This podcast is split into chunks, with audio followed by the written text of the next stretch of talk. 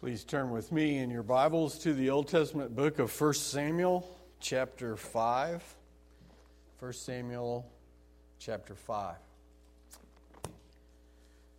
When last in this book, we finished chapter 4, which records the devastating defeat of Israel at the hands of the hated Philistines, in which over 34,000 soldiers died, including the death of both of Eli's sons, Hophni and Phinehas, and the capture of the Ark of the Covenant. This shocking news of the capture of the Ark also caused the death of Eli, as we read in the text, the old and heavy high priest who fell over backward and his neck was broken. And also the death of Eli's daughter in law as she gave birth to a son.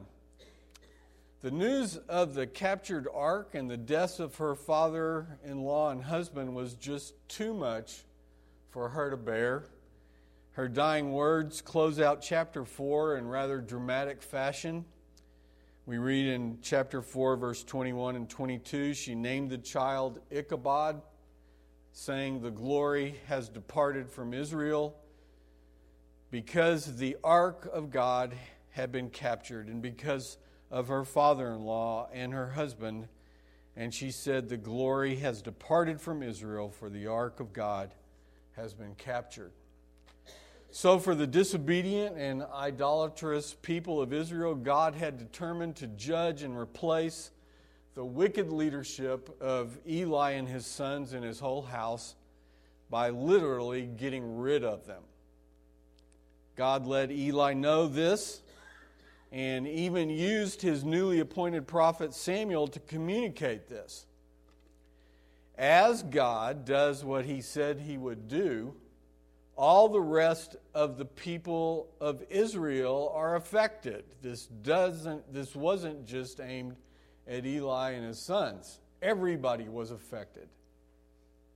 This is a people in covenant with God, and there were blessings and curses in this covenant based on their obedience. Sin has horrid consequences. And we see here the immediate result for the people as a whole military defeat and over 34,000 casualties. But the main thing was God's chastisement in his apparent departure because the ark was captured. The people as a whole were idolatrous and rebellious and disobedient. So you could say that God left them to themselves for a while. It's what they wanted, that's what they got. Today in chapter 5, we're told what happened when the ark was put in Philistine hands. If you're able, would you please stand as I read 1 Samuel chapter 5? Be reading from the English Standard Version. 1 Samuel chapter 5. When the Philistines captured the ark of God, they brought it from Ebenezer to Ashdod. Then the Philistines took the ark of God and brought it into the house of Dagon and set it up beside Dagon. And when the people of Ashdod rose early the next day, behold, Dagon had fallen face downward on the ground before the ark of the Lord. So they took Dagon and put him back in his place. But when they rose early on the next morning, behold, Dagon had fallen face downward on the ground before the ark of the Lord, and the head of Dagon and both his hands were lying cut off on the threshold. Only the trunk of Dagon was left to him. At this point, Christians can laugh. This is why the priest of Dagon and all who enter the house of Dagon do not tread on the threshold of Dagon and Ashdod to this day. The hand of the Lord was heavy against the people of Ashdod, and he terrified and afflicted them with tumors, both Ashdod and its territory. And when the men of Ashdod saw how things were, they said, The ark of the God of Israel must not remain with us, for his hand is hard against us and against Dagon our God. So they sent and gathered together all the lords of the Philistines and said, What shall we do with the ark of the God of Israel? They answered, Let the ark of the God of Israel be brought around to Gath. So they brought the ark of the ark of the God of Israel there. But after they had brought it around, the hand of the Lord was against the city, causing a very great panic. And he afflicted the men of the city, both young and old, so that tumors broke out on them. So they sent the ark of God to Ekron. But as soon as the ark of God came to Ekron, the people of Ekron cried out, They brought around to us the ark of the God of Israel to kill us and our people. They sent therefore and gathered together all the lords of the Philistines and said, Send away the ark of the God of Israel and let it return to its own place that it may not kill us and our people for there was a deathly panic throughout the whole city. The hand of God was very heavy there. The men who did not die were struck with tumors, and the cry of the city went up to heaven. This is the word of the Lord. Thanks be to God. You may be seated.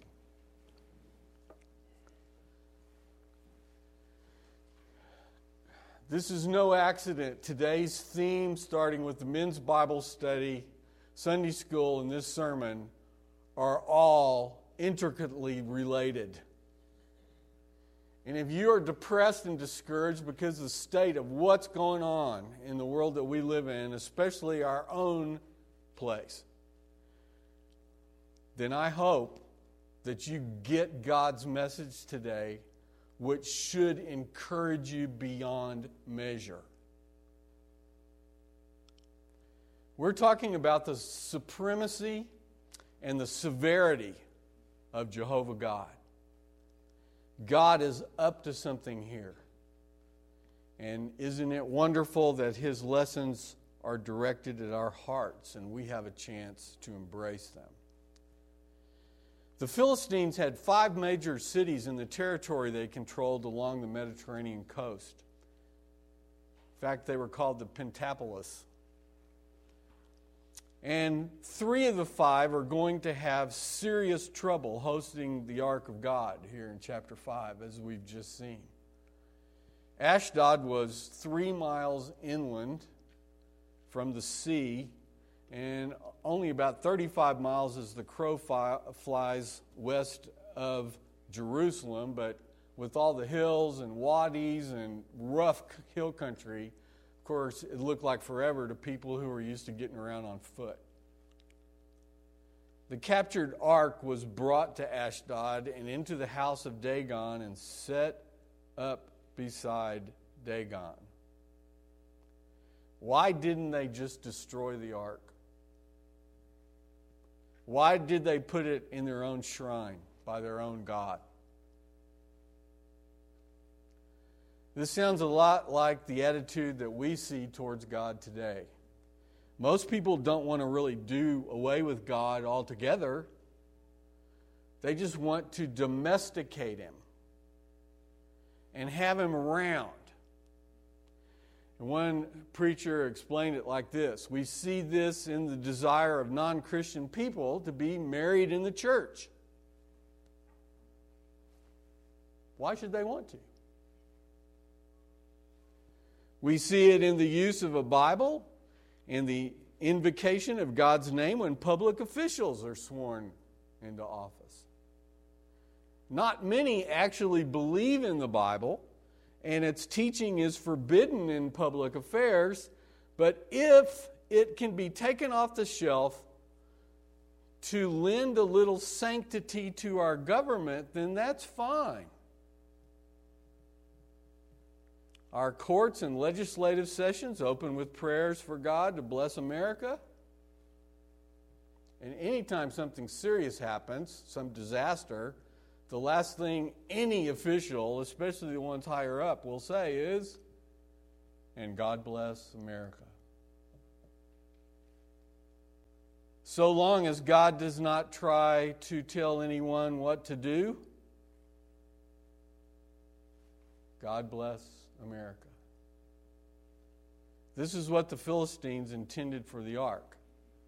God could remain, this Israel God could remain, if he just sat behind the Philistine God and stayed quiet. In other terms, the defeated God, Yahweh, because people equated their wars with the God of that particular place. So the Philistines had routed the Israelites, so obviously Yahweh, Jehovah God, was defeated. He was brought before Dagon, the victorious God. So everybody could see. But just in case that Israelite God woke up and had some power, they wanted him there, you know, to maybe bless them some along with it. But surprise, surprise, what does God do? The very next morning, the Philistines found their god, Dagon, had fallen face downward on the ground before the ark of the Lord. Don't miss this. Dagon is bowing before the ark of the only true God. Couldn't be any clearer. So, no big deal. The Philistines just put him back in his place. The scripture here is delivering quite a blow. This false God has to be stood back up. So powerless, so inept, that people had to put him back where he belongs. What kind of God is that? That's why some laughter is appropriate here. If it encourages your heart and you need to laugh, you need to do it because you'll remember it better. But it gets worse for the Philistines, doesn't it? When they rose early on the next morning, behold, Dagon had fallen face downward on the ground. And the author could have put again, but he knows we get it. Fallen down downward on the ground again before the ark of the Lord. But this time, the head of Dagon and both his hands were lying cut off on the threshold. Only the trunk of Dagon was left to him.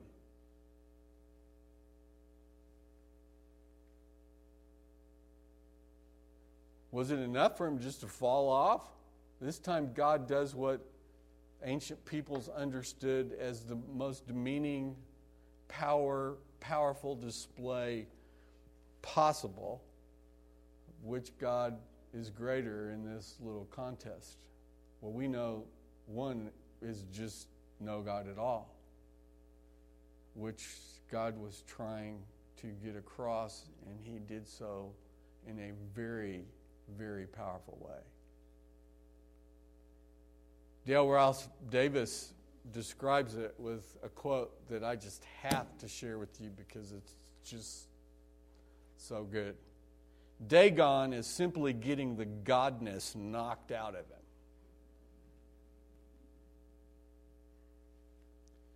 In just these five verses, we see Dagon's homage to the real God we see Dagon's complete and utter helplessness, and we see Dagon's destruction. What does God want his people, including all of us, to see here?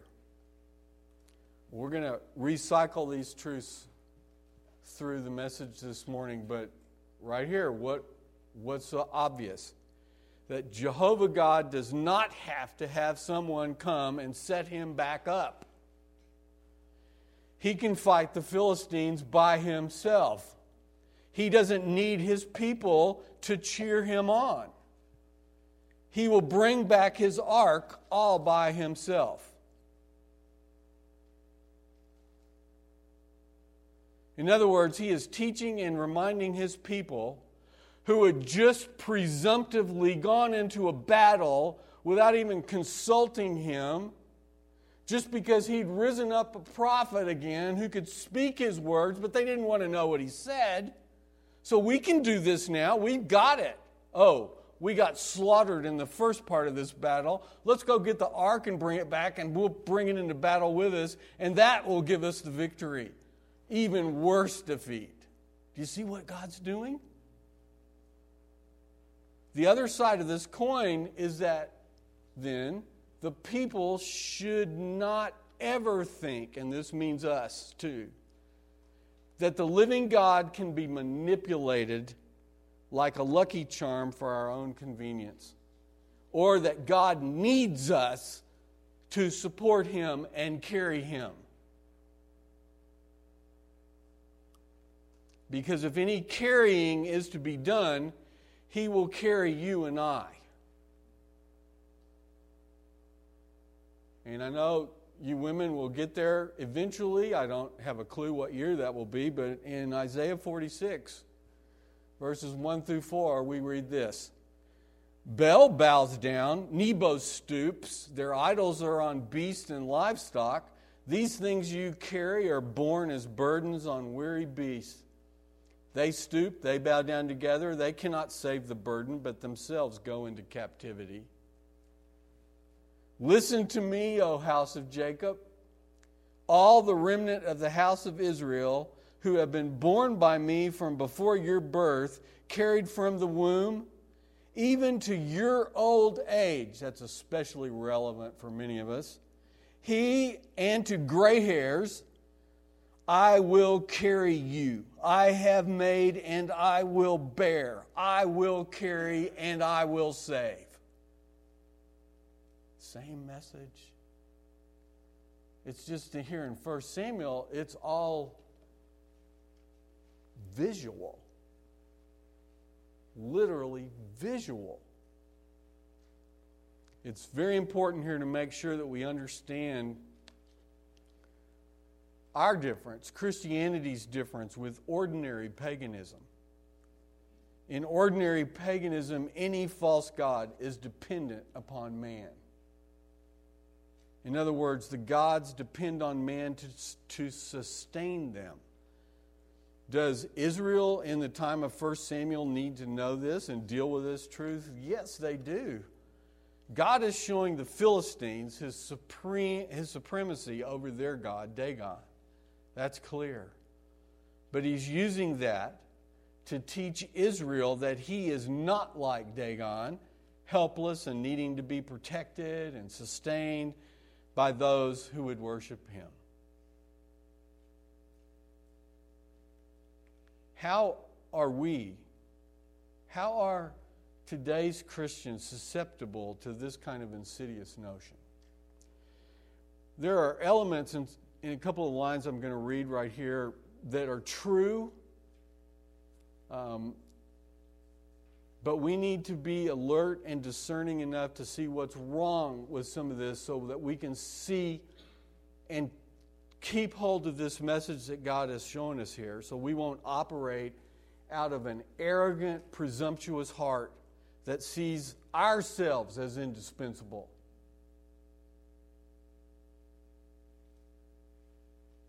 And thinks that God is impotent without our own strength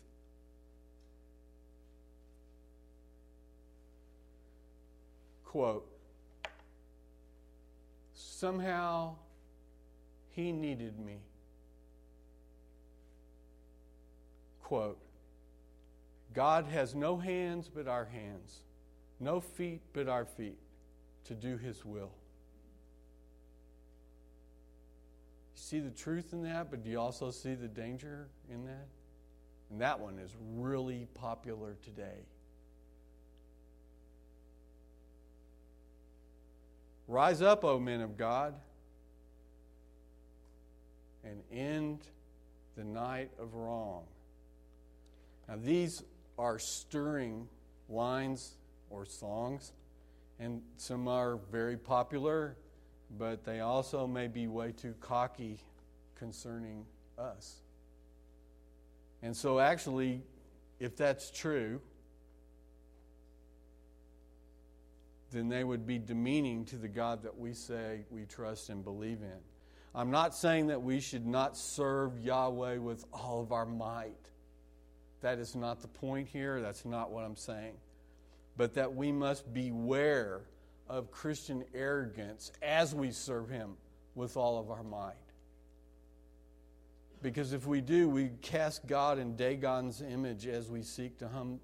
What we need to do instead of that is to seek God humbly and serve Him with all of our might. Now, God does want us, but that does not mean that God desperately needs us. There is a distinction there. Other places in Scripture, when people have gotten arrogant and thinking that they are indispensable to God, Jesus says something like, I could raise up rocks to accomplish my will. But in his grand plan, which we don't know all the details of, he has chosen to use us for certain instances. We, our job is not to let our hearts become arrogant and prideful and to think we can manipulate God or that something's not going to happen because we've done this. If we're faithful, then God will do this. And it's really easy to slip there. The question is how to live in light of these two truths that God is totally self sufficient, and secondly, that He graciously uses us in His service. And obviously, this is a lesson we may have to learn over and over, but these people, wow. They got a tough, tough lesson here. Verse 5 in our text refers to the continuing blindness of the Philistine priests who, even when faced with God's vivid demonstration of Dagon's ridiculous and helpless frailty, still did what? Did you get this? They kept as sacred the threshold upon which the pieces of their broken God had fallen. He fell off, he was broken, and we're he hit, they said, This is holy ground. That's how far our arrogance goes when we just go that direction apart from the true one. Now, in verses 6 through 12 here in chapter 5, we see God's demonstration of his own power, don't we?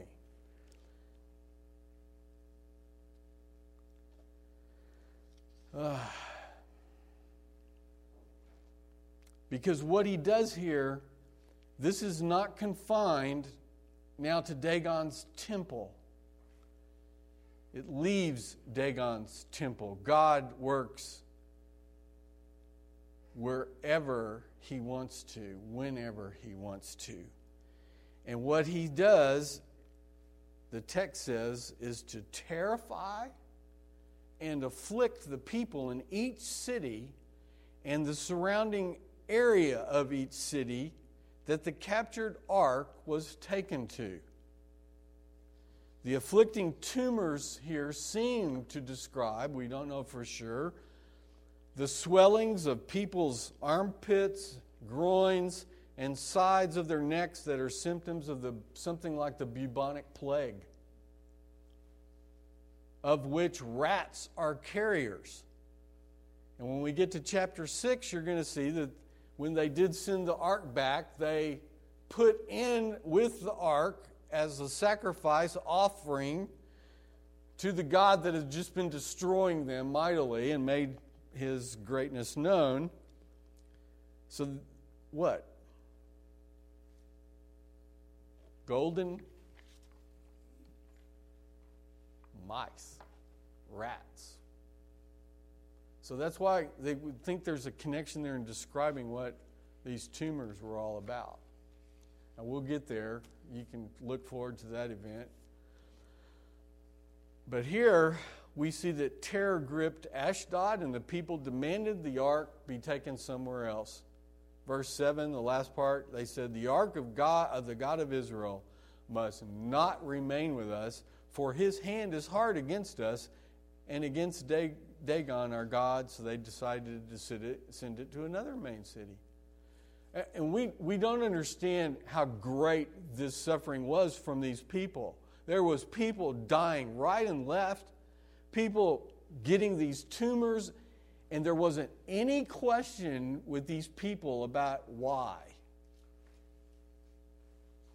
They knew it was because of the God of Israel working, showing who was the real God because of what he did first in the temple with their own God.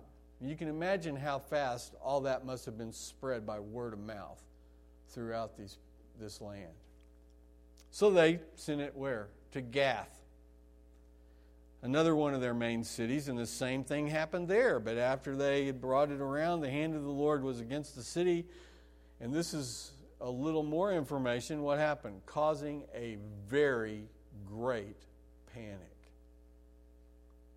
And he, you notice it's not a it right here. And he afflicted the men of the city, both young and old, so that tumors broke out on them. So these people said, Get this thing out of here. So they sent it where? To Ekron, another major city. step back and ask a question Could Israel's mighty military force have more or less destroyed the three major Philistine cities the way God did by having the Ark of the Covenant, which symbolized his presence? Of course, he can be anywhere he wants in those places with them deriding and demeaning him? I don't think so. So the undercurrent there is what? God is supreme. He does what pleases him. He doesn't need us if we get right down to it. We operate out of strength when we realize that and then serve him with all of our strength. Now there's a deathly panic in Ekron.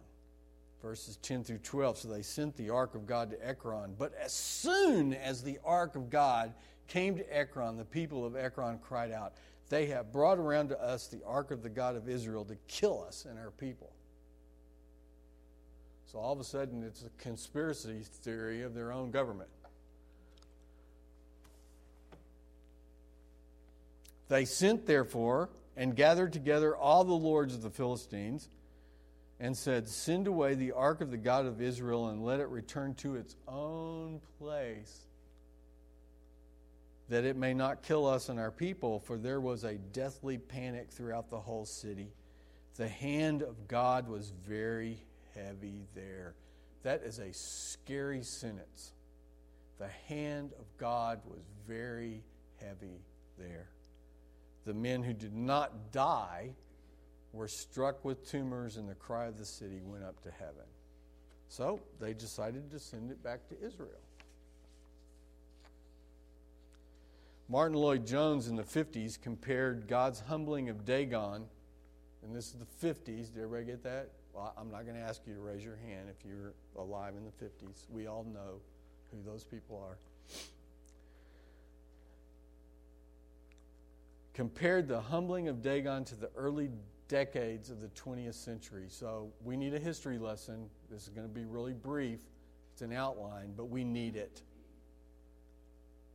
As an example, the 19th century ended with an arrogant confidence across the board of a golden era of humanism that man can accomplish anything and everything because of all the scientific discoveries and advancements.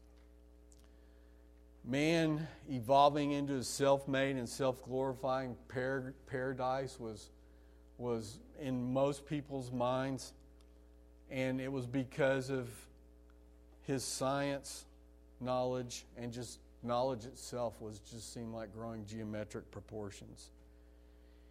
And for most people, and you see this if you go, especially in our country, over to the East Coast, um, you can see remnants of it still, um, that religion was seen as finally on the shelf. Some of the greatest churches and denominations in our land had turned to false heresies like Unitarianism. There's one down the street, still around, still here, uh, where they took Christ off the cross. We're not really sinners. In other words, it wasn't Christianity. And it was growing across America, especially as the population had moved west. And so, what became the real Savior?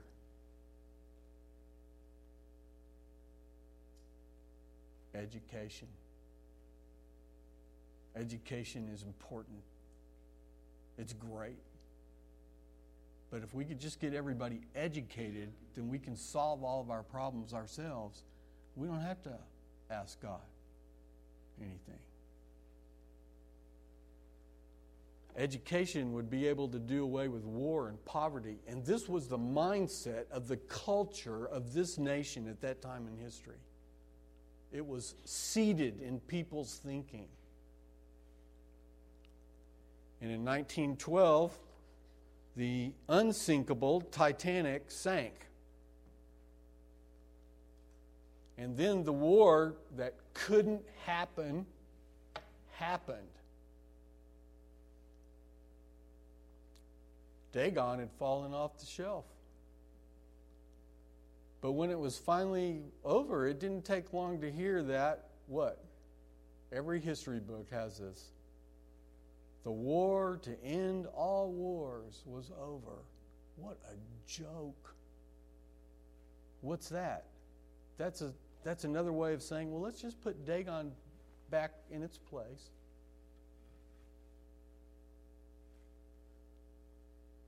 Just like the Philistines, after God's demonstration of power and their own humbling. Do you see the pattern here that's growing? What Martyn Lloyd-Jones is trying to do, and what everybody who, who ties history in with these accounts is trying to prove, is that when man raises up his own works and his idols, in other words, himself and his own knowledge, it may go on for a while, it may excel for a while, it may be exciting, and people are drawn away from God because they, they're into this mass thing. And it's different in different places. But always, God will humble. And at some point, those very idols will be shattered themselves. That's what this text is trying to get us to see.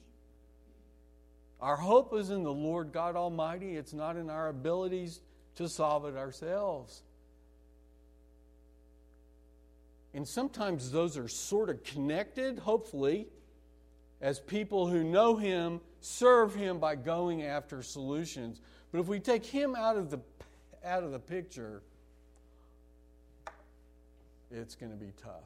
In fact, we're going to be dragged into the humbling process if we're a part of this culture anyway, which we already are, and why so many of you and me as well are so saddened when we see all this stuff happening. It shouldn't surprise us, should it?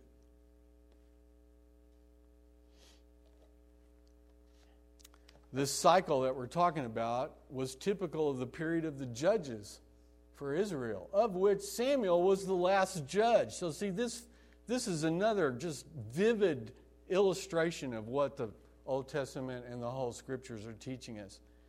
Because it's throughout history. The 20th century, now we could just rattle this off, was racked by the rise of the Nazis and World War II, communism of Stalin and Mao and Pol Pot. Some of you going, who in the world was that? Well, anybody that was alive then knows.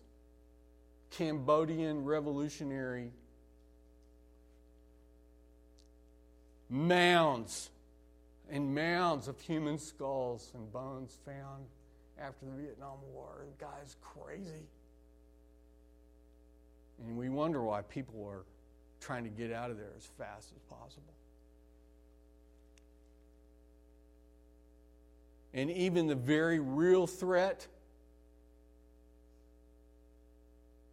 very real threat,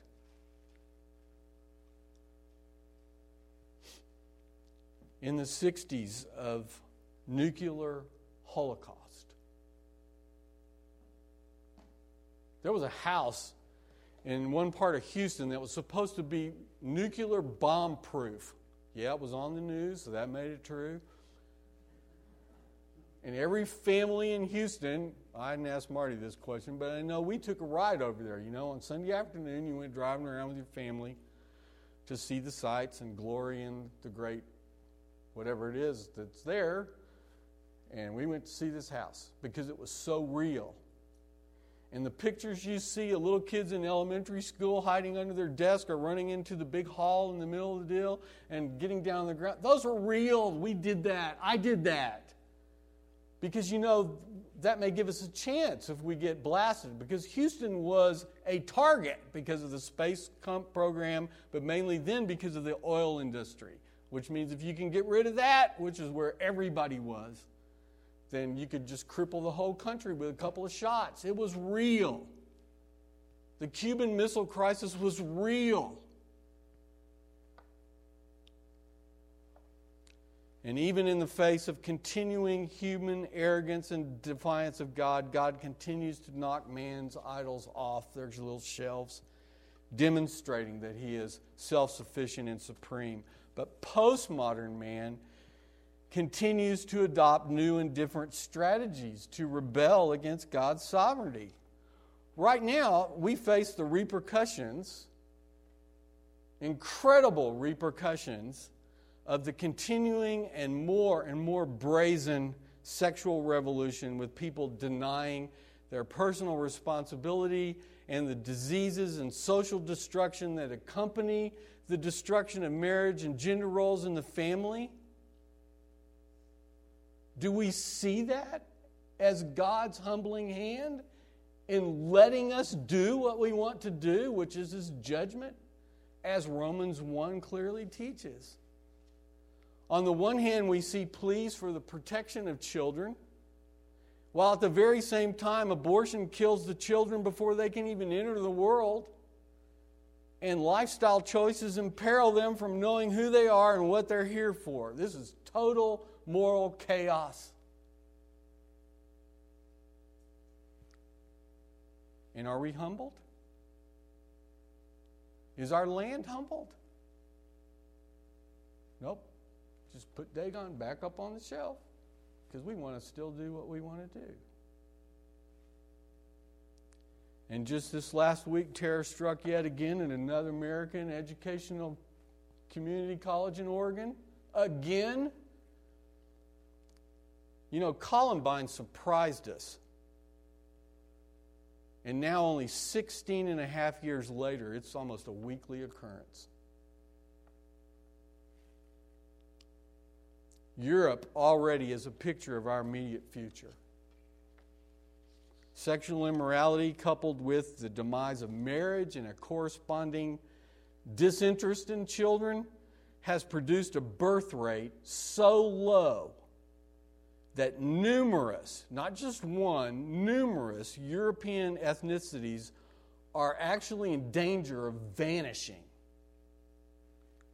as immigrants from North from southeastern Europe and the Middle East and northern Africa rapidly move in to occupy vacant space in the European landscape. Is anybody noticing, see, that the perils facing Europeans are just some of the results of the whole culture denying God? Churches from hundreds of years ago are nightclubs and museums, and it's dead. Or are we blaming the immigrants for trying to find a place of their own to escape to? Yeah, there's some dangers there. But don't miss the point. Who is calling out selfish, immoral, materialistic American culture? In and of itself, the deteriorating condition of our culture and its people are a sign of God's judgment of ignoring and defying Him. And we, we need to realize that and not panic because this is God working to bring to people's attention that He is God.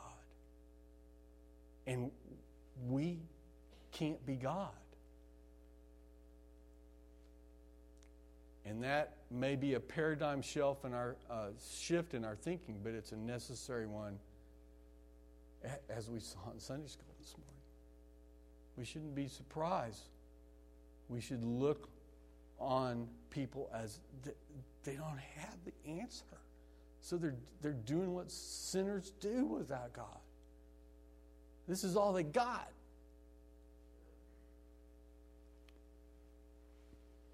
But will we, like the Europeans, self destruct by living the way we want to in opposition of Him? But will this humbling and the growing tears of life apart from God be enough for people to see their true need and ask for the Savior? And you'd think that would be logical. See, but sometimes logic is not part of the equation, is it? Will people see their idols as the broken Dagons they really are? We need to understand that's what's going on. The Philistines saw God's heavy hand and they still resisted it. They just put Dag- Dagon back on the shelf. And get this, and you saw this. And then when they couldn't take it anymore, what did they do? In chapter 6, we find out they just wanted to get rid of God altogether. This should be hitting every chord in our thinking and in our hearts. I want to close today with some thoughts uh, that I hope are helpful because Christians see we see so much hostility to the gospel, growing hostility, and so much of the sensual and selfish, materialistic influence from every sector of the culture now. Even many Christian churches have concluded that we must join the Pharisees if we're ever to win them. We've seen today that while they were enemies, Israel had put the God, the God, on their own shelf, which is why God was working. He wasn't going to let that stay like that forever. And He continually, in His mercy and grace, raised up somebody like Samuel, many.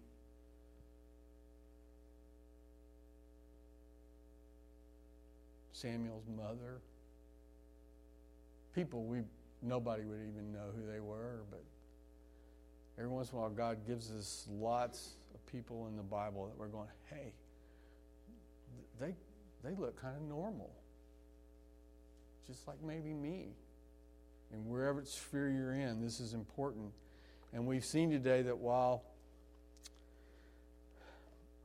they were they, were enemies, Israel had put the God, their God on, the, on their own shelf. The Philistines had better technology and organization, we've seen, than, and even bigger men. We're going to find out later.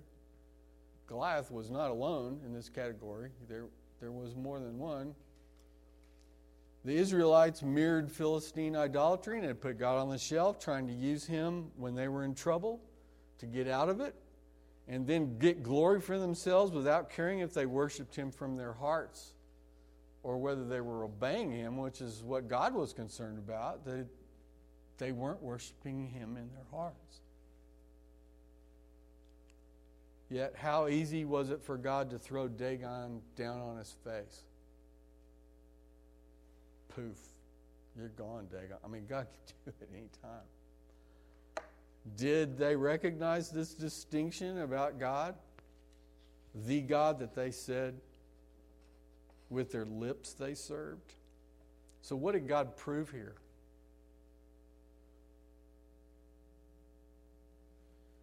we need to list these things just real quick just to see it. He proved that he's a living God. There weren't any secret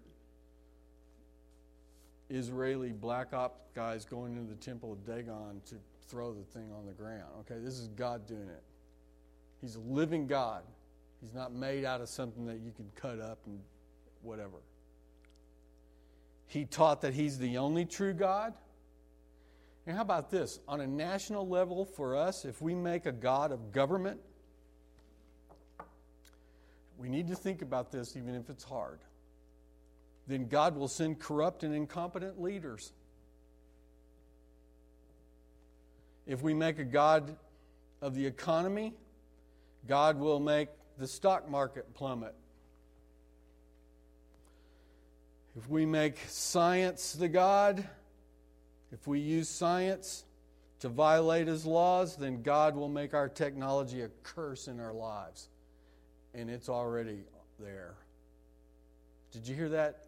If we use science to violate his laws.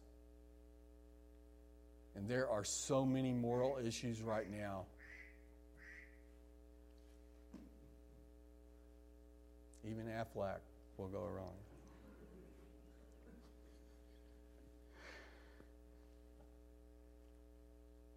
God demands that all things, presidencies, corporate earnings, fighter planes, and microscopes be submitted to his sovereign rule. And that's you can take it from there. Third, the living and true God proved that he is powerful and mighty. There is no chance of withstanding God's judgment, either now or in the end. And for this reason, the the chances of the things that we're worried about is taking over everything, it's, it's not going to last. But again, we may be in the damage, in the suffering as it goes on. And you know what? God also reveals himself as a saving God. And you know, the Philistines should have reflected on what God was doing to the enemies of his people and how faithful this God was to allow himself via the ark to fall into the hands of his enemies that he might better save Israel. That's quite a plan. But did they? We don't hear of anybody. Reflecting on God's covenant keeping grace, the Philistines should have cast out Dagon and every other false god and embraced the one that they knew had just demonstrated his power over their idol, but they did not do it. So, is the church's primary job to cast down the Philistine gods by any means possible or at hand? Is that our job? You see, it's not our primary job. It's the job of God's people to honor God in all things, to refuse to join in the world's idolatry, and to remain faithful. That's our job. It's going to look different. There'll be different opportunities, but He's made us all different, but it's in different places for that reason. Ephesians 6:11 tells us to stand against the schemes of the devil. We're not told to go on the offensive against Satan and this is a spiritual war, and we're we, we're going to be used, and it's going to feel like it. But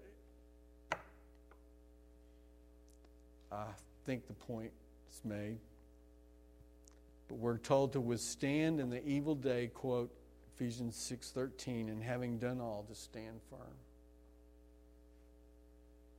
This does not mean that Christians should not speak out against all lies and evil Oh, are we supposed to do that? It simply means that the church in its spiritual mission is not called to wage worldly warfare against our enemies using their means and methods. In His own time, in His own ways, we can be sure that God will humble the idols of the world. And, and the first part of that is really important. In His own time, in His own ways, we can be sure that God will do that. We're to remember the Lord, trusting in Him, spreading His gospel as we do so. Let's pray. Oh God, what a calling you've given us in Christ Jesus, your Son. We are awed at your redemptive plan to save men and women by the person and work of your own Son that you sent to earth to accomplish this task on our behalf.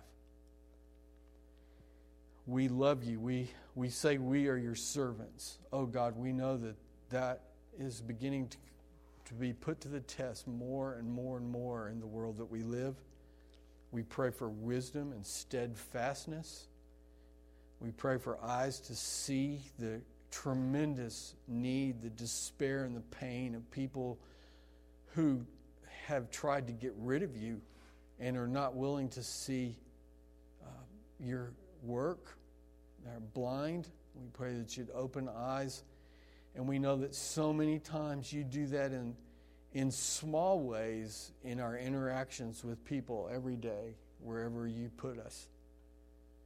And God, we pray that we would have the hearts to see the need and that we would be willing to share the gospel, that we would love the people that we're sharing with, even, even if they hurt us. And we pray that we could raise the next generation with these truths in mind and demonstrate it ourselves, that we will not panic, that we know that, that you are big and the idols are small. Thank you for putting us at this time of history for, re- for your reasons. And we are privileged to know that is true.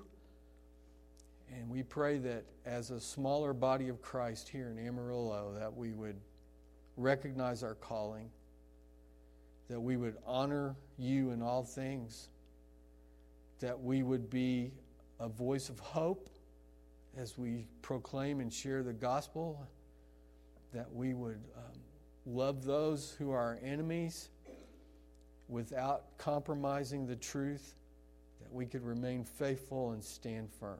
And we ask that in Jesus' precious name. Amen. Would you please stand for our benediction?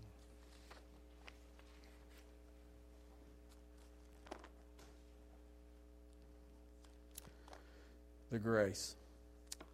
The grace of the Lord Jesus Christ and the love of God and the fellowship of the Holy Spirit be with you all. Amen. You're dismissed.